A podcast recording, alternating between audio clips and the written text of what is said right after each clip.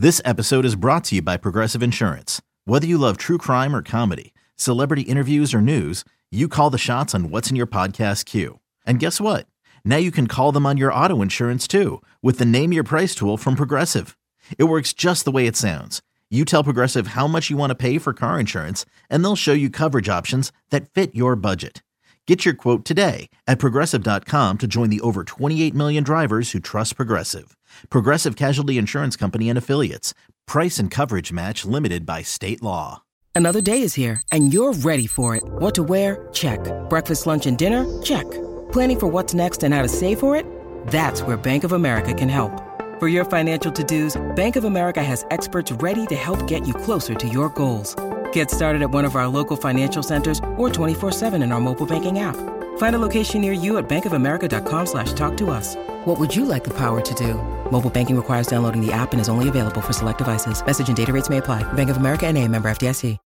When you need mealtime inspiration, it's worth shopping Kroger, where you'll find over 30,000 mouthwatering choices that excite your inner foodie. And no matter what tasty choice you make, you'll enjoy our everyday low prices, plus extra ways to save, like digital coupons worth over $600 each week. You can also save up to $1 off per gallon at the pump with fuel points. More savings and more inspiring flavors make shopping Kroger worth it every time. Kroger, fresh for everyone. Fuel restrictions apply. In this town, there is no off season. The news never stops, and neither do we. It's always game day in Cleveland with Andy Baskin and Daryl Ruiter. It's always game day in Cleveland, brought to you locally by Smylie One Heating, Cooling, and Plumbing. Bryant and Smylie One, the right choice for your comfort. Hi, everybody, and welcome to It's Always Game Day in Cleveland. He's Daryl Ruiter. I'm Andy Baskin, and boy, do we got news for you. We got Baker Mayfield talking. Yep, he is uh, responding to Cynthia Frelund's um, comments that shocked the world earlier this week. And uh, Daryl Ruiter was there to hear all of it. And Daryl, I have not heard any of Baker's comments because they just came down. So uh, I'm going to let you roll with it and let's react, my friend.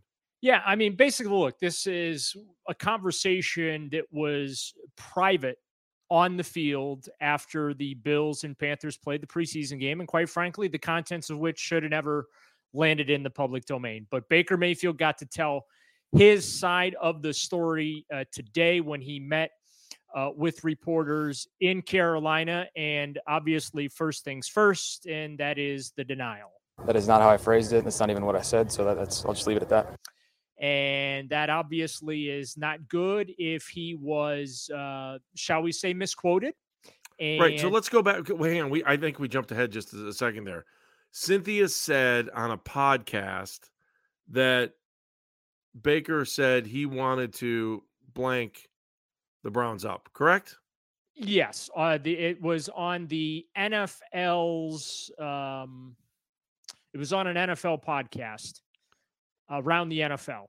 Okay. Um, and she, of course, is an NFL analyst, NFL Network analyst, right? And she was serving as the Buffalo Bills sideline reporter. And so she um she was on our show on Baskin and Phelps. I think she thought the story got blown out of proportion. She was a little nervous when she was talking to us. So I think she feels bad that she knows she probably shouldn't have said it. In fact, she knows she shouldn't have said it because it was a matter of confidence and trust. We'll get to that in a second. Daryl, let's continue on with what Baker had to say. Yeah. So here's how Baker described their exchange. I mean, I've known I've known Cynthia for years, and um, she said I looked happy, looked healthy, looked like I was in a good place, and I said, yeah, yeah. Said I hope you go take it over, and obviously descriptive, but I said, yeah, me too. So that's that's the extent of it. It's obviously a bigger story because I haven't given uh, the media what they've wanted me to give them this year in this offseason. So this is what they think that I've said, and it's not. So take it and run with it. But I know what I did and uh, our team knows what I said, so it's it's all right. And the issue again is she said that he said this on this podcast, which, right. as we know in our modern media world of aggregation, got picked up by everybody. So, you know, does Baker Mayfield feel that way? Does he want to f up the Cleveland Browns in Week One? Uh, yeah. But what you can't do is take a private exchange that you have on the field and share that in the public domain. And the, you know, Baker Mayfield, you look, I mean, he he creates enough firestorms without anybody helping him. And at at, at the same time, though, um, this is something that like really isn't his fault and i think that that's what frustrated him it was one thing that you know i'm off social media right now so being it brought to my attention uh, was, was kind of shocking to me um, and just finding out that way. But it, it, it is what it is. But also at the same time, just still have to control what I can. It's frustrating in the sense that um, that's not the way it happened. But at the same time, just got to move forward. Uh, it, people are going to say whatever they want, but as long as I handle my job and my profession and, and uh, show our guys that it's all about winning within the building, that, that's what really matters. And it sounds like, based on what Baker said today, that she prompted whatever response that he gave her. No, I talked to her. I mean, I think she addressed it. She said it. Um, obviously, you guys can go back and look at what she said. Um, but all I did was agree. You know, I hope we win. it's pretty plain and simple. Competitive. I want to win, um, and I don't. I don't think that should be uh, harped on. Yeah. So I mean, there you go. That's that's Baker Mayfield's response. He was asked a dozen questions today in Carolina about this whole thing that got blown out of proportion because um, she put something out there that was a, a, private exchange, attributed a quote to him that apparently wasn't accurate. And she herself walked back, and Baker ended up having to answer a dozen questions about today. So on our show, she never said it was inaccurate. I can tell you that. And uh, so it's he said, she said. You can believe what you want. Um, I hate when Baker lumps the entire media together. It just it bothers me. It's like saying if if a player in the NFL gets a DUI, it's like saying all the players in the NFL are drunks. But here's the problem, Andy. This situation, again, understanding it's he said, she said, right? Right. But this situation is why players detest the media. It is why Baker says what he says about the media because he may he had a private exchange with somebody on the field without the expectation that what he was about to say would be put out there in the public domain. She came at him like they're buddies, which apparently they are according to both parties that they right, they, right. they have history, right? And right. so when you have that type of relationship, guess what? You're going to be a little more cavalier and loose lipped with what you say and how you respond and whatnot. Mm-hmm it just it goes back to she should have kept her mouth shut. Well, uh, okay, I, I agree with you that this story never should have got out. I agree with you that she shouldn't have said it. But there isn't a player in the NFL that doesn't know that when you say something to a reporter, it is on the record. I don't care if somebody says it's off the record or not. They learn it from day one when they walk into rookie symposium.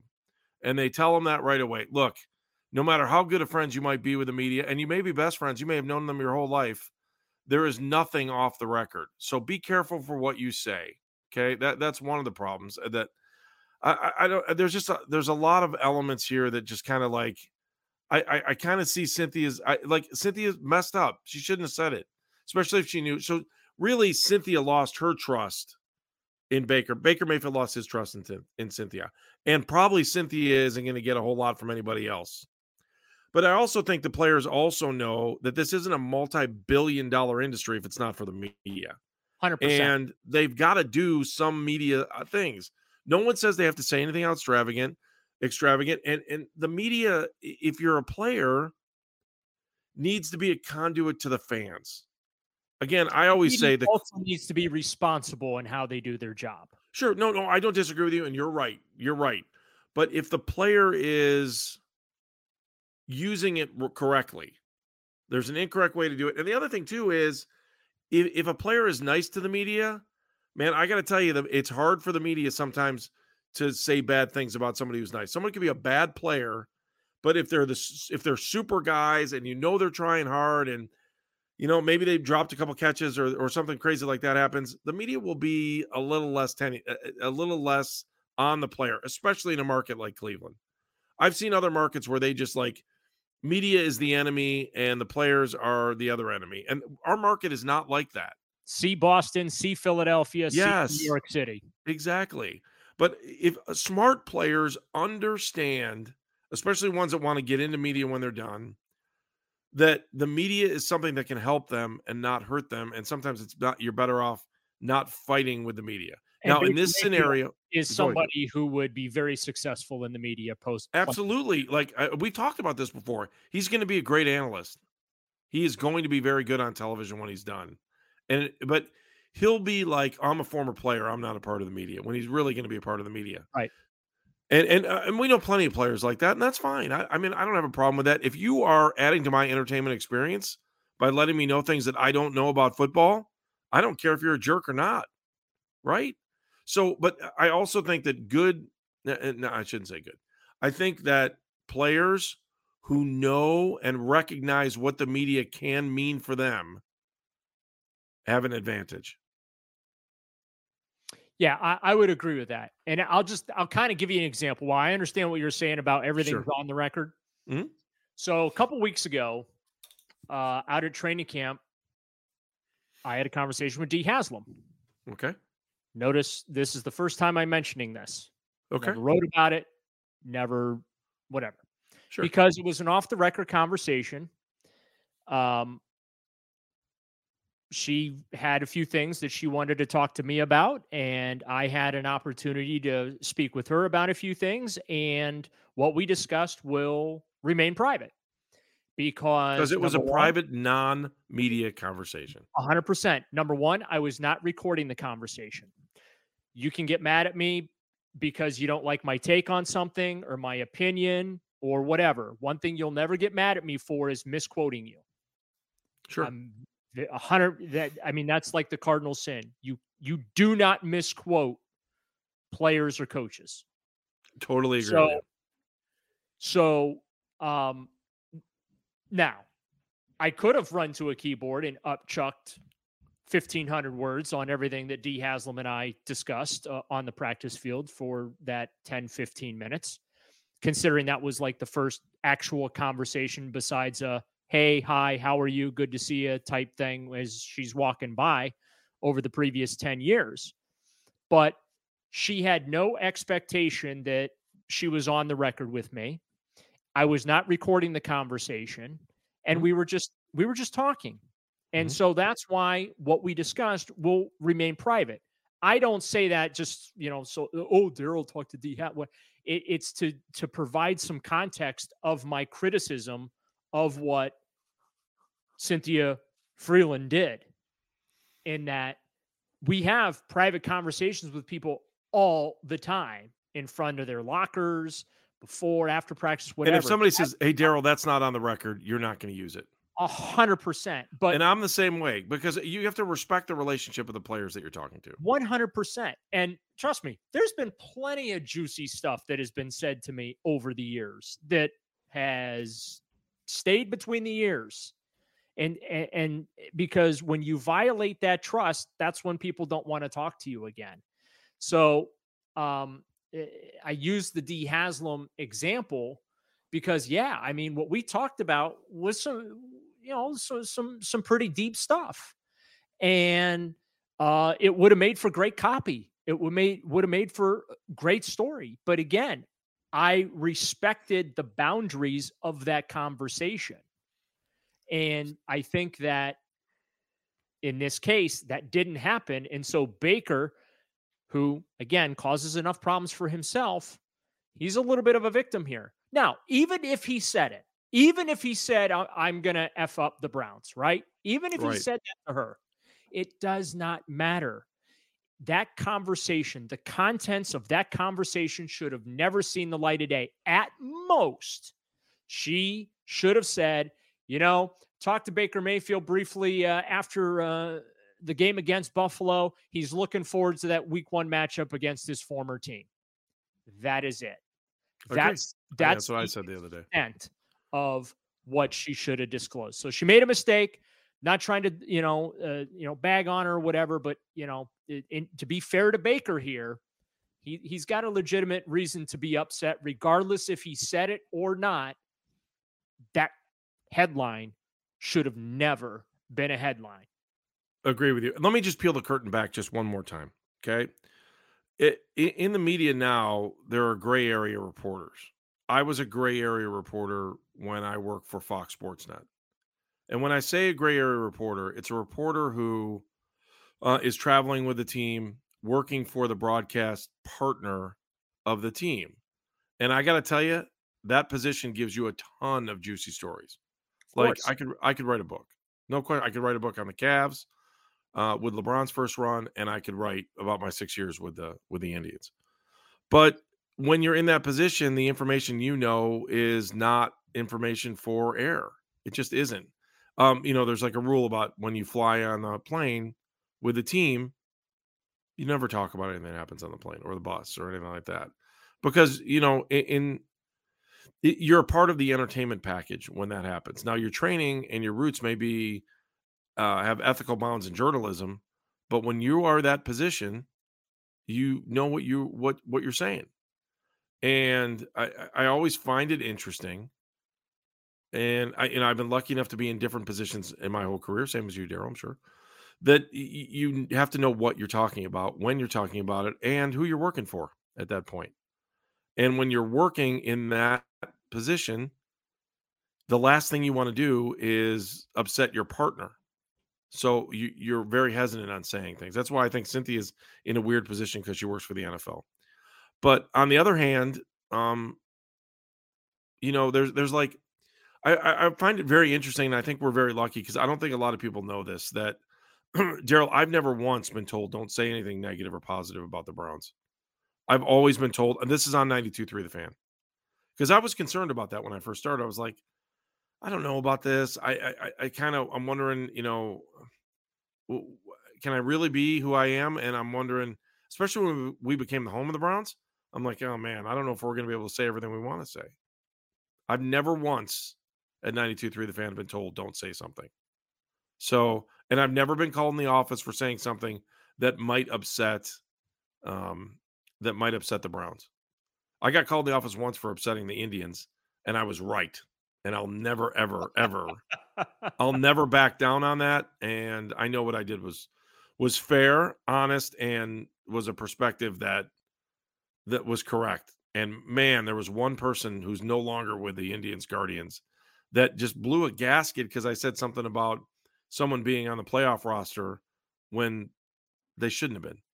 That's it. That was, I mean, you'd be surprised how often we get phone calls from teams when they don't like what we say. And I, I, I tell you, when it comes to ninety two 92.3 the fan, Andy Roth and and uh, uh, and our other bosses, Tom Herschel, have our backs as long as you don't say anything incredibly stupid or can get you sued.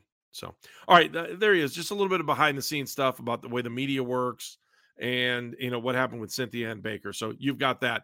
We do have a roster. Is it set? We'll talk about that next on It's Always Game Day in Cleveland. It's always game day in Cleveland. Once again, brought to you by Smylie One, heating, cooling, and plumbing. Bryant and Smylie One, the right choice for your comfort. It's always game day in Cleveland. He is Daryl Ruiter. I'm Andy Baskin. Talking about the Browns now, as far as roster cuts and the 53 man roster that we see sitting in front of us right now. Daryl, um, let me just go to today's big addition. Uh, Kellen Mond, they picked up another quarterback, uh, and he goes right to the active roster too. He didn't go to the uh, he didn't go to the uh, uh, inactive roster or the um, reserve right. roster. So, uh, first of all, your thoughts on that and picking him up, and you know, just what do you think of that? They're spending a valuable roster spot on a quarterback who hopefully won't see the field for them. It's interesting. It's a very interesting pickup. Kevin Stefanski said today that uh, he's a player that they had scouted a couple of years ago, took taken a look at, and um, they had an opportunity to bring him in. They're going to do just that. Take a look at him, see what he can do, and uh, you know, kind of go from there. But uh, he does cost the Browns a very valuable roster spot. Does that mean that they, uh, if need be, waive Josh Dobbs to try and get him through waivers and onto the practice squad? Remains to be seen. After the preseason that Josh Dobbs had, though, I don't think he's getting through waivers. So um, it is interesting that it appears, at least for now, they're going with three quarterbacks on this roster. And Kevin Stefanski, who loves him some fullbacks and tight ends, doesn't really have much of either. No fullback and only two tight ends. It is a very interesting roster composition for sure.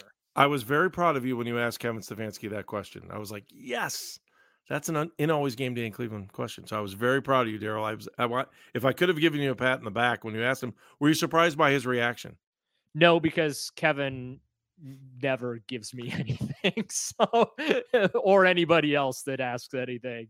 Uh, I, if I remember correctly, saying I, I still love those positions. It's just you know the roster, uh, you know the makeup. Uh, sometimes you have to be flexible or whatever. So, so that means Andrew Berry won. That means Paul DePodesta won.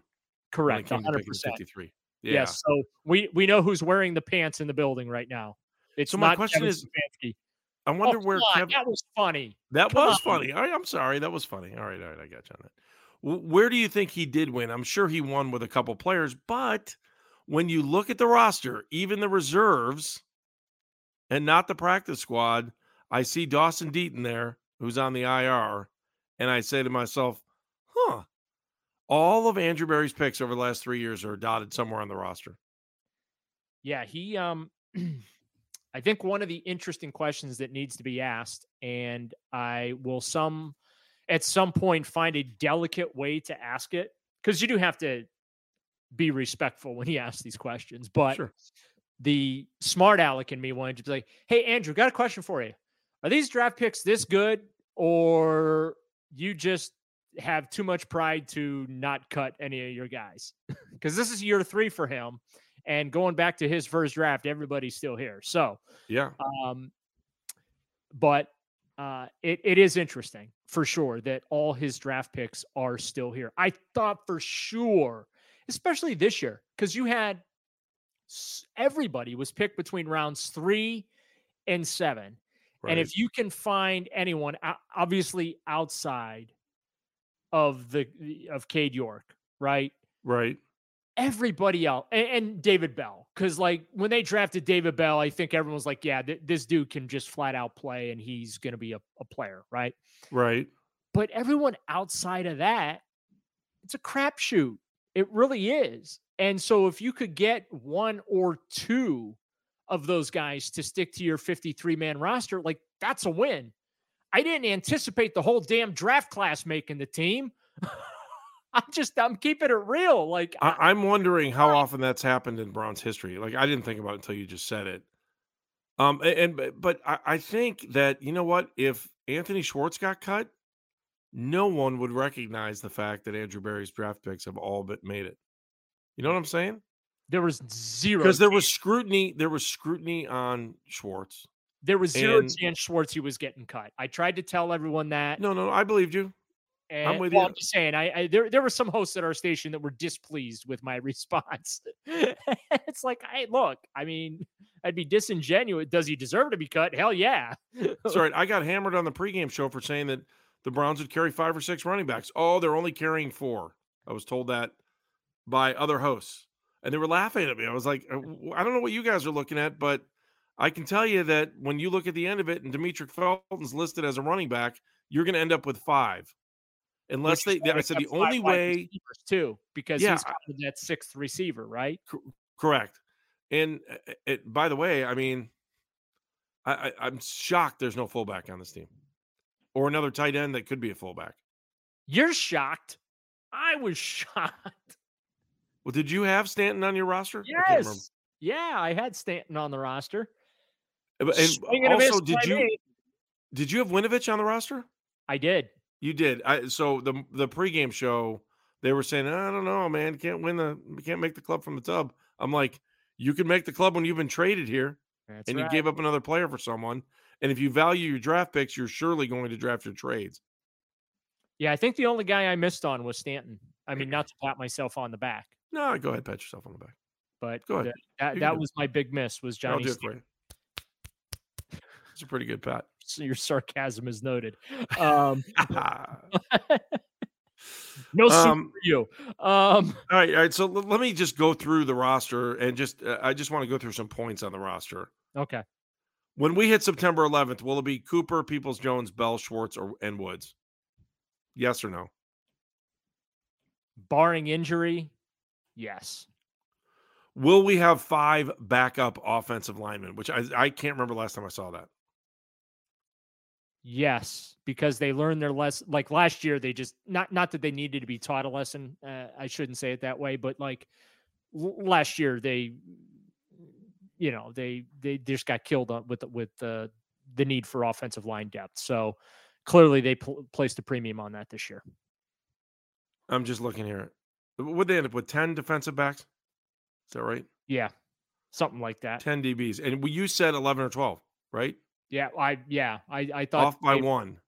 I, I, love it. Like we're off by one. You were off by one on one, and I was I was just like, and Phelps was all over me. He was like, sixes and five, and rah rah rah. So well, no look, I'm not going to take a victory lap. This roster was very predictable this year, the, and it, it should be. It, it, That's really a sign was. of a good team, right?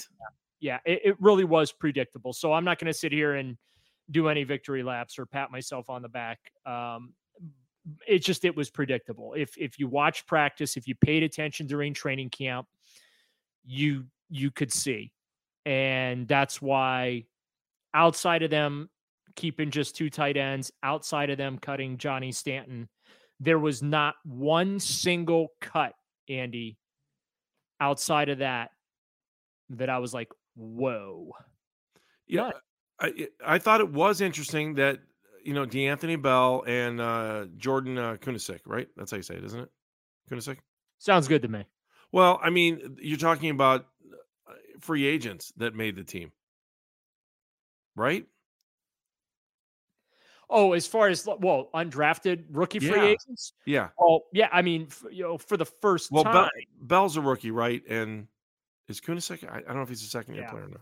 Bell, Bell uh, uh, Bell's a rookie right? Uh, Anthony Bell, and his, you know his story is incredible. The fact that he you know bounced around because he couldn't afford college, right? And when he finally eh, caught the attention of some Division One programs, his grades weren't good enough, so he he couldn't go there. He ended up at a Division Two program in Florida. He's the first player from his high school, also the first uh, player uh, from his college to make the the National Football League. Um, he was hauling boulders for his dad, yeah. you know, did construction. Just it's it's an it's his story is everything sports are made of. It really is. It's it's the ultimate. I don't want to say rags to riches, but you know, a, a kid that had been through an incredible amount of adversity, and he never lost belief in himself, and he never lost uh, sight of his dream and and his goal. And you know, as members of the media, we're supposed to be impartial. We're not supposed to root one way or the other. If we root for anything, we root for the story. Well, that's a story you root for. Okay. Sure. If if I'm not supposed to root for the player, you know what I'm saying? I'll root for the story. That's a story you root for. It's a great, great story. Um, the profile that Mary Kay Cabot wrote for Cleveland.com on uh, on Michael Woods II. Incredible uh, profile. Uh, I encourage everyone to to go read it. It would just it, eh, I, I, don't want to spoil it, but uh, I'd recommend maybe having some tissues handy. yeah, you know, it kind of reminds me of the rookie a little bit too. The the story itself, it's not the same, but I don't know if you remember the story about Jim Morris. Yes, um, I've seen the movie. Yeah, so Dennis Quaid played him, and that's a great that's a great story too. I mean, that was a that's a Disney story we'll see what this one is. That it sounds like a movie, doesn't it?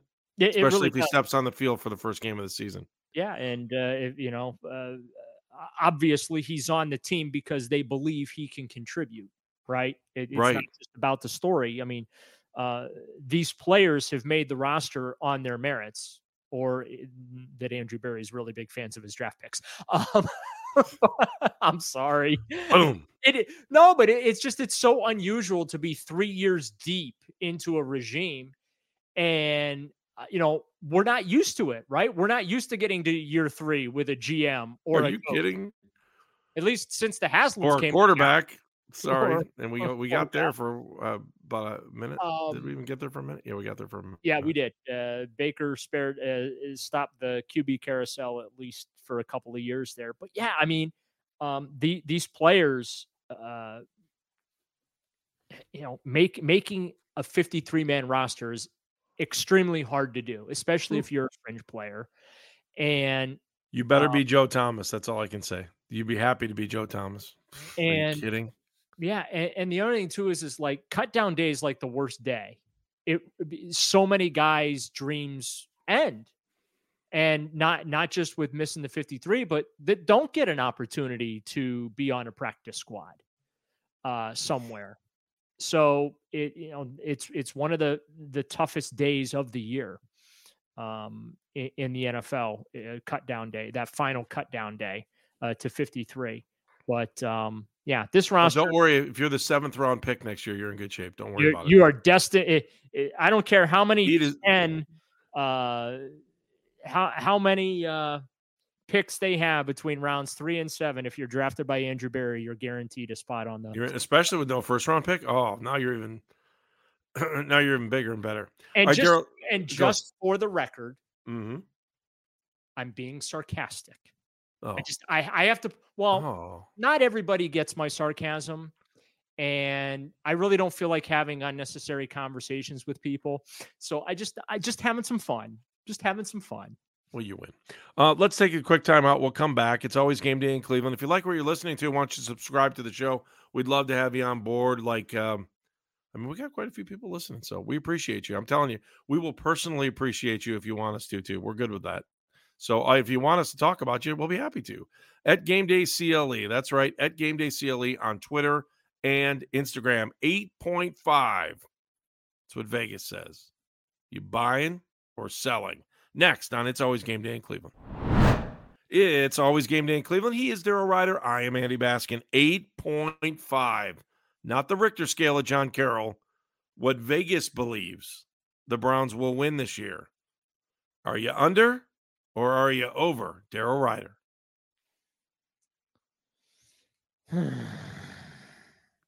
i'm under Under. Ooh. i'm an eight missed it by a half point No improvement over last year is what you're saying. no downgraded at quarterback downgraded at receiver defense stood pat maybe got a smidge better. Um, running back got better got deeper.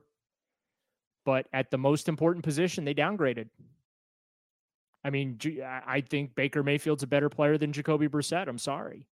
Um, but i think that the organization is a lot happier that they have jacoby brissett and not baker mayfield to be you know to you know Sure. bal- you know balance Mhm. that out. But i'm just strict football evaluation here i think a healthy baker mayfield uh, yeah I, I think that uh, they downgraded a quarterback until deshaun watson's allowed to play and i look at that schedule man oof brutal it is a brutal schedule and the the first four weeks are going to determine whether or not the Titanic takes on water after hitting an iceberg.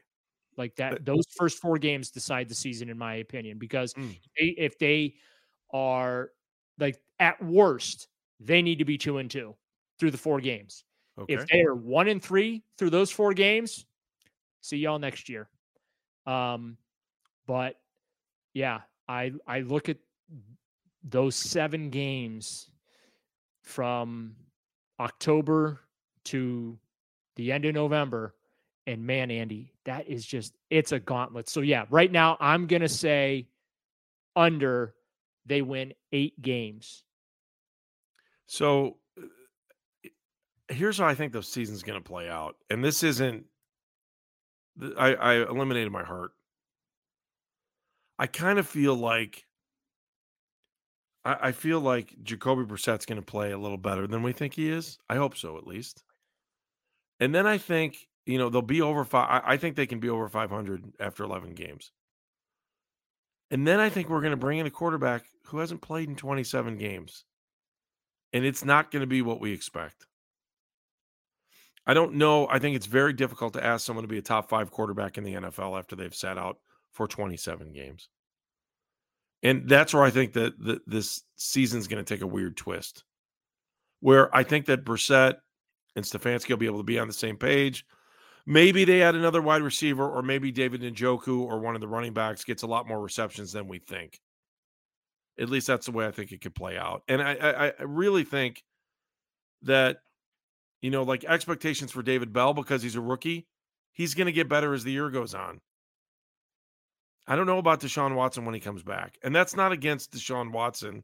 I just think it's if he can be a top five quarterback when he comes back, that's like superhuman. I just don't know how you can sit out that long and be one of the elite quarterbacks of the NFL. Now, maybe when we're talking sometime next year, I'll change my mind on all that. And hopefully Deshaun will go back to where he was. I know people talk about, you know, like, oh, backups are always ready to go because they're backups and they know how to get in. I think that's horse, you know what? I mean, there's a human element to what these guys do. And I think the game's going to look really fast to Deshaun when he comes back. And I, I have a feeling this is the way it's going to play out. This is the way. What do you think? I 100% agree with you. Don't 100%. Wow. And you here, think they'll be a little better with Brissett than we think? I don't know because the supporting cast. Like you have one proven wide receiver on this team. One. Yeah, I'm not arguing with you on that at all. So week one, you got to face your former quarterback. Oh, by the way, you never win in week one. Um, 121 and 1? 121 yes. and 1. Bush, too, was president the last time the Browns won in week one. Bush like? They have like a 19 or 20 game winless streak. Yes, they will always have that tie against the Pittsburgh Steelers a few years ago. Wow. But I mean, history plus Baker, but it is a winnable game. They can beat Carolina, but that's that's going to be interesting. Then they come the home. The defense will have to win the game and watch. It'll be a Cade York field goal that wins it. Yeah. Then they got the Jets at home. That's very winnable. Okay, maybe Steelers you're two on a short week. Never Steelers. Uh, so everything I keep hearing about, they're like, I, I think the Steelers have some issues. So I, I really do. And you I know the other too, thing. But my problem is every time Every Andy, I swear to God, for like the last 10 years, I've been saying this is the year the Steelers just flat out suck. And every year, Mike Tomlin finds a way to have them 500 or better. He has never had a losing season in Pittsburgh. They will win nine games. They'll figure it out, and we may be two of them. It's it's it's incredible. So mm-hmm. I it's a winnable game, but I just I can't take this that for granted, right? right? Falcons they should slap the you know what out of well, the. Now, eh, okay, look, I'll give you the Pittsburgh game. Where are you? Four and one. Well, I th- so conceivably, the Browns potentially could go four and zero. Oh. They could. They could start four and zero. Oh. Let's be honest about it. The Browns are not going to start a season 4 0. no, that 121 and 1 thing haunts me every time I watch it. Like, oh, look, oh, they played so competitive in this game. I know. We say that um, they played so competitive. So oh, they're gonna they're there, they're back. And, and unfortunately, it tends to like set the tone, right? I mean, they've right. only had three winning seasons since 1999, or is it four? Are they up to four now? I've lost track. There's been so few. uh, 2003, yeah. they went nine and seven and made the right. Playoffs. Butch. Uh, 2007, they missed the playoffs but went 10 and six. Hoyer and, year, right? Um, and then uh, 2000 and uh, 2020, they made the playoffs going 11 and 5 because they had a bunch of set they had a couple yeah. 79s in there. So they've only yeah they've only had three winning seasons since 1999 Th- three yeah that's correct. Oh boy i don't even want to think so yeah week one losses tend to set the tone. So they but they could like those first four games andy there is an opportunity where they could they could conceivably start 4-0 and if that happens then i think this team really could take off. I really believe that.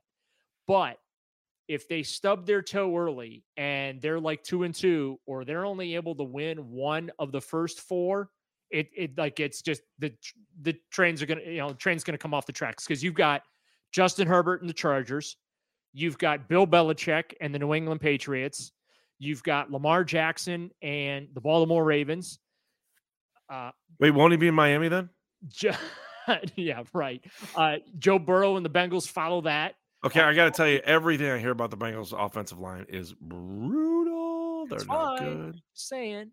Uh, they they uh, were in the Super Bowl last year. Uh, the know. Browns have never sniffed the Super Bowl. Uh, the close. Dolphins on November 13th. Josh Allen and the Bills. Tom Brady and the Buccaneers. Like that is a and eh, that is just a very very What week? Uh, what week are the Bucks? November 27th. Uh, Thanksgiving weekend. Okay. Yeah. Hmm. So and then uh, and then of course December fourth, assuming that Deshaun Watson is full in, in full compliance with his uh, terms of reinstatement, hmm and uh, you know he'll start December fourth against the Houston Texans. Seems a long way away. That's you, it's- you and it's- realize. I mean, there's just it, it, like I said, those first four games I think are going to set the tone for the entire season, and it's either going to set them up for some success going into that tough seven game stretch, or this thing is just going to like spiral completely out of control. Um, and and by the time Deshaun comes back, the season will be lost. So, um, I, I just I don't I don't see them being like a hover around 500 team. You know what I'm saying? Like I I think they're going to be either really really good, or it's just going to go really really bad for them. All right, I'm just looking something up here real quick. Um, you do realize if you want to realize how long it is until Deshaun Watson comes back, Deshaun Watson doesn't come back. What day did you say he comes back? December December 4. December 4. The entire Big Ten schedule and the Big Ten football championship will have been played before he comes back. Wait That's how Big far Ten- away wait a it is. the Big Ten championship game will have been played. The Big Ten championship game is on December 3rd. He comes back on the 4th. The entire Big Ten season is has to be complete before he comes back. So if I'm understanding you uh, you uh, correctly here, and uh, feel free to correct me if I'm wrong, Mhm. um, gonna be a while. Yeah. You're good at math. You're very good at math. Not really, but it works for this one. Um, so Daryl, uh, um, just some podcast news for everybody too. We will be going to three podcasts a week. I can't remember if it's next week or the week after. I'm assuming it's once the season starts. So I would think two next week after the season opener. Yes. So just if you like the podcast and you enjoy it and you're driving around town and you like listening to it, just to give you a heads up, we are going to add another podcast once the season starts. So And little bit more than just a- post game podcast. Yes. tell people that are we allowed? to yeah, no, go ahead, knock it out. Okay. Post game So- podcast coming. so we're looking at a post game podcast. What do we? What do we? I forgot what we came up with. And then the we'll uh Usual two during the week two during the week. Yeah, that normally drop in the morning. we'll make it up as we go along. And if there's huge breaking news, of course, we'll we'll give you an emergency podcast. We like doing that. We do. Um, I'm just looking at the schedule, and then uh, they got the Thursday night game, so the the week of uh, the Steelers game going to be a little flexible there as far as our schedule goes. But otherwise, we're going to make an effort to uh, have a, a pretty consistent schedule during the season. Daryl, I want to add a new element that might get cut. Um, let's end every show with one unusual question. You ask me one unusual question, I'll ask you another unusual question. How's that sound? Once a week, we'll ask each other. It doesn't have to do with football. It can be Okay. anything. So it's one, and then if you want to participate, hop in at at Game Day CLE on Twitter or Instagram, and you can ask one unusual question of either one of us. Today, Daryl, I will ask you an unusual question, and then you can ask me an unusual question. I All put you on the spot. I'm ready to go. All right. My unusual question for Daryl Ruiter. In your office where you do your show, you have all kinds of memorabilia. What is Daryl Ruiter's favorite piece of memorabilia in his office? Ooh. This this this is going to work really well on the podcast. I'm currently so I'll do play by play. I am currently looking around the office right now. Okay. And um I'm just going to say my entire bobblehead collection. And there are one, two, three, four cabinets filled with bobbleheads. And if you ask me to pick a favorite, we're going to be here for another 45 minutes while I try and figure out my favorite bobblehead. So I'm just going to cop out and say the entire bobblehead collection. Very good. I have an extensive bobblehead collection too. You know what else I have? I have an extensive mic flag collection. Do you know what that is? I, I for I anyone have- that's not have listening, too. I have all these mic flags from stations that I've worked at, all of the alphabet, all over the place, from Montana to here to ESPN to you name it, and I've got it. What's this? Oh, he's showing me all of his. He's have- got old radio stations that he's worked for too. you're, you're not the only one. I, I think I'm. There's only one station I don't have, and that was KGVO when I worked in Missoula, and I did. uh Same, uh, same I don't think. I, the funny part is I don't think we can afford mic flags. All right, Daryl, your turn. you can ask. say, I, same here. I don't have a mic flag from my first radio station because we did not have them. Yeah, we couldn't afford them. I think that's a yeah, nice way of putting it. We used to Uh, put cotton balls around it. I told you the, the line about my bosses in Missoula, right? Yes. You, How about how cheap they were, or what they used to say how cheap they were. That if it cost a nickel to go to the bathroom, they would explode. Okay, Daryl, your turn. One unusual question. Favorite press box delicacy? Ooh. In just Cleveland? No. Like, what is your f- favorite thing Hmm. to be able to consume in a press box? It can be a beverage, it can be a dessert, it can be an entree. Oh man. If you say salad, I'm going to be very disappointed in you. no, I'm going to tell you who had the best. Uh, that's not the question. Uh. That's um, but it's got to be a food. It it has to be a food or a beverage. All right. While you think of yours, I'll tell you mine. Tell me yours, and then I'll tell you mine. Okay. the halftime pretzels at First Energy Stadium. They are good. They're I don't know. if They're really pretzels. They're more like salad bread that are pretzel y. Well, they're, They're pretzel, long pretzel sticks, sticks, this year. They- Yeah, they went to pretzel sticks this year, and I don't know how I feel about it. Um, but um, yeah, the the halftime pretzels, I, I do enjoy those. All right, I stalled enough. I Okay. Well, here's what I'll say. Uh, here's what I'll say. And this was my favorite food, but I had to go out in the stands to go get it. Does that count or no? No, I can't say that. no, you. It's got to Yeah, all I can you- say is it, it's it, it, the Barrio nachos at the ballpark are oh. unbelievable. They're unbelievable. And I would, I, the problem was I would spend an inning out there waiting to get them because the line was so long, and then I would take them back up to the press box. See, that's why I always I always went like as soon as the gates open. So that that's what I do when when I'm covering uh, Guardians games, is when I need dinner. Uh, as soon as the gates open, I hit the concession stand so that I don't have to wait in line. I am the first customer of the night. All right, here's Oh, what I'll say. Uh, move. y- y- You know what I really like? I, I like the fact that uh, the Browns have those giant bottles of water. I know that's lame. It's a silly. It's it, it's, is- it's Miles new. It Miles the one that Miles promotes.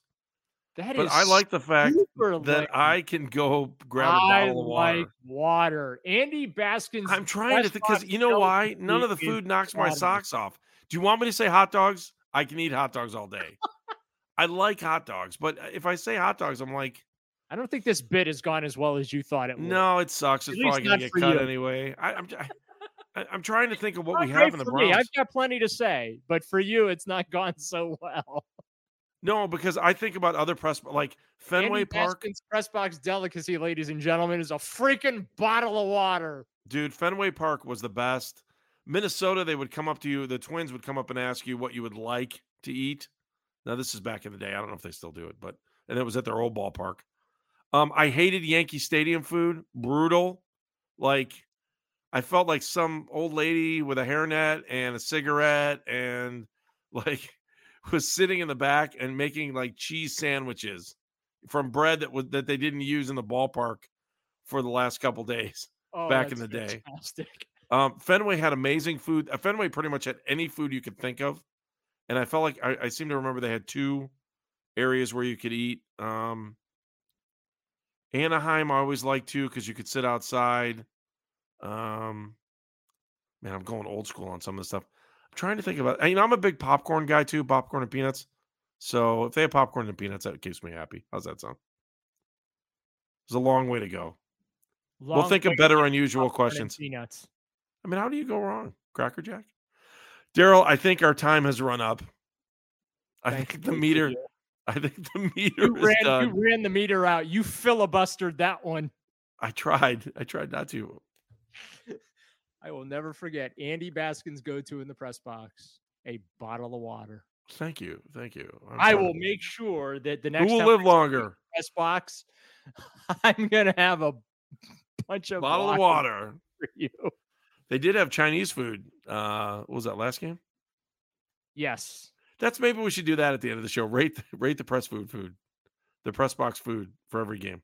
Uh, so our esteemed producer Meredith, uh, yes, wanted me to mention the uh, the uh, the crab cakes at Ravens games, which again I would, but I went with pretzel sticks at First Energy Stadium because well, anyone that has seen me, Meredith, you can hop in. no one's stopping the, you. I'm the first one to race to the uh, the lunchroom to get in line to get my uh, halftime pretzel.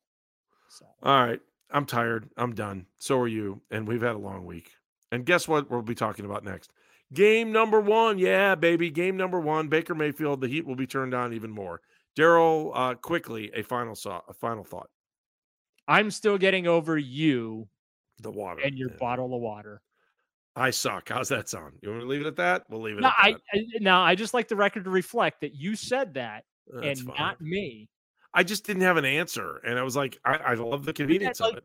You're, hey, you're the one that said, hey, you know, got the got the unusual off the wall question. Again, I clearly was prepared, and you were not. And we didn't even know we were doing this. I just made it up at the end, trying to give people a little bit more.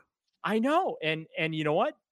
hopefully next podcast you will have more to give than a bottle of water. All right, I'm going to start writing down more unusual questions, and you are not going to like me as this thing moves forward. He's Daryl Ruiter. I'm Andy Baskin for our amazing producer, Meredith Kane. Thank you, Meredith, for putting up with us again. This has been It's Always Game Day in Cleveland. If you like what you're listening to, subscribe to the podcast. If you want to be a part of the show, at Game Day CLE on Instagram and on Twitter. It's always game day in Cleveland.